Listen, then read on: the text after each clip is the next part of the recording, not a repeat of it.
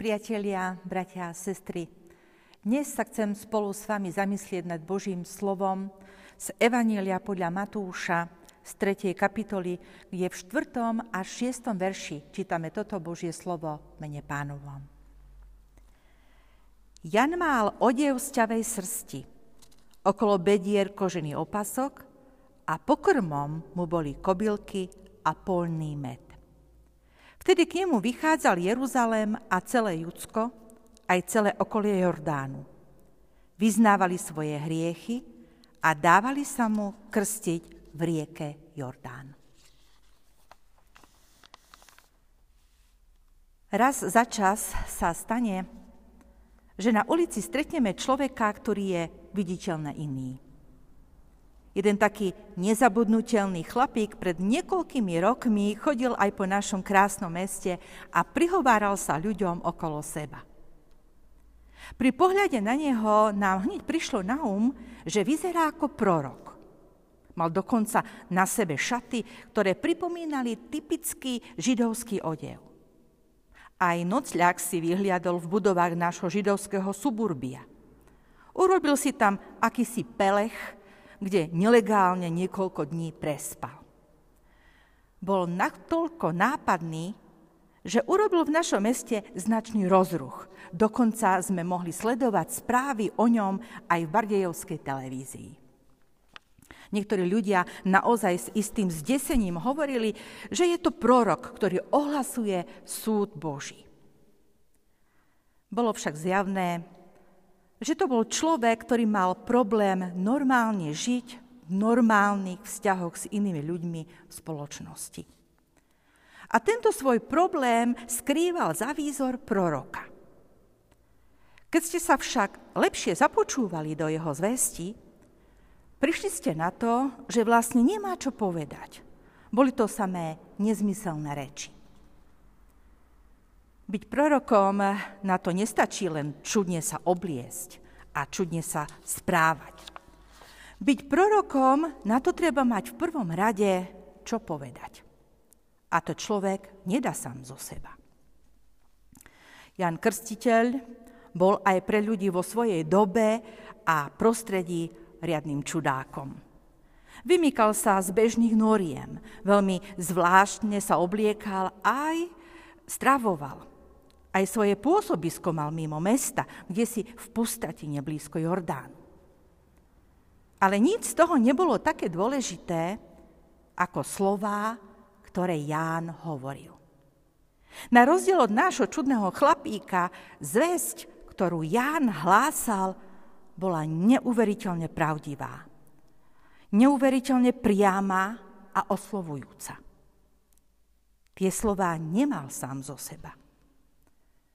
Bol to pán Boh, ktorý mu položil na srdce, aby ľuďom pripomínal ich hriechy. Učil ich znenávidieť vlastný hriech a túžiť po očistení. Ján sa natoľko vložil do tejto úlohy, že nič iné pre neho nebolo podstatné. Preto nedbal o krásne šaty a pestru stravu. Dbal o to, aby ľudia čo si urobili so svojím hriešným životom.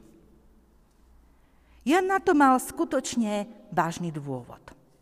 Pán Boh mu oznámil, že sľúbený a dlho očakávaný Mesiáš je už na svete. Už nenapadne kráča medzi ľuďmi a čo chvíľa sa ukáže na verejnosti. On prichádza s posolstvom od svojho otca, ktoré zmení ľuďom život.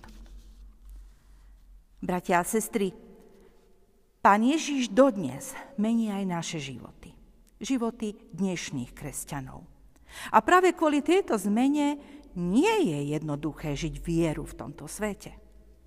Viete, keď niekto berie vieru vážne, stane sa často pre tento svet tak trochu bláznom, čudákom. Začne sa inak správať, zmení svoj rebríček hodnot, Prestane robiť to, čo robí dav okolo neho. Začne sa pýtať Pána Boha na to, čo je správne.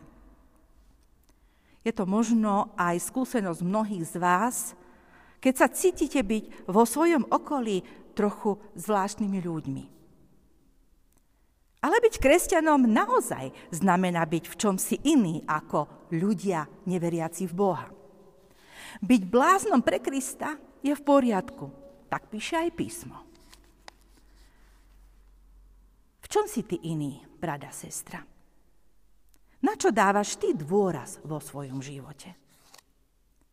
To, v čom sa na prvom mieste máme líšiť od neveriacich, je náš postoj k hriechu nenavidieť hriech a milovať blížneho. Odmietať aj svoj hriech, aj hriechy iných ľudí preto, lebo vieme, že Kristus je medzi nami. Vieme, že ho uvidíme tvárou v tvár v okamihu, keď odídeme z tohto sveta. My, kresťania, to dobre vieme. Ale má toto vedomie zásadný vplyv na naše správanie sa voči hriechu? Sme iní ako ľudia, čo o hriechu nevedia alebo ho neberú vážne? Bratia a sestry, zopakujem to ešte raz. Každý z nás je Pánom Bohom pozvaný byť prorokom vo svojom okolí.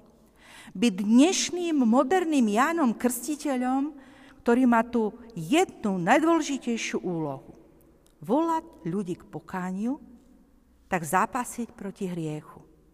Ukázať ľuďom na pána Ježiša, ktorý nám v tom pomáha. To je skutočne naša dôležitá úloha. Nemusíme krstiť ľudí ako Ján, ani kázať dlhé kázne. Ale stačí, aby sme ľudí v tom našom najbližšom okolí viedli k pokore. A nie k vzájomnému posudzovaniu a odsudzovaniu.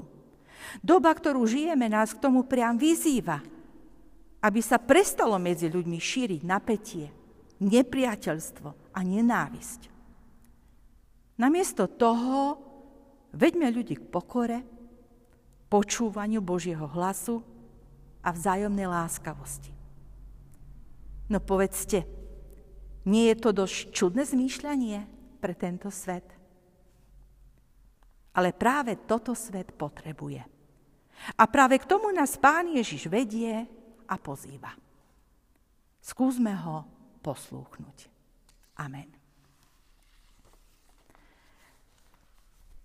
Skloňme sa k modlitbe. Drahý Pane Ježiši Kriste, ďakujeme Ti, že si prišiel na svet kvôli nám.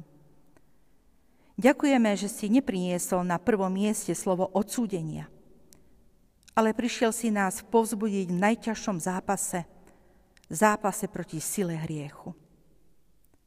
Prosíme ťa, odpúsť nám, že nie vždy máme chuť a nie vždy máme silu boriť sa proti zlu. A predsa v pokore vyznávame, že práve toto potrebujeme. Buď oslavený za to, že si tento boj vlastne celý vzal na seba.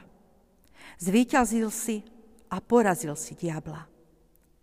Pomôž nám každý jeden deň sa mocne držať tejto pravdy a z nej čerpať silu pre ďalší život viery. Amen.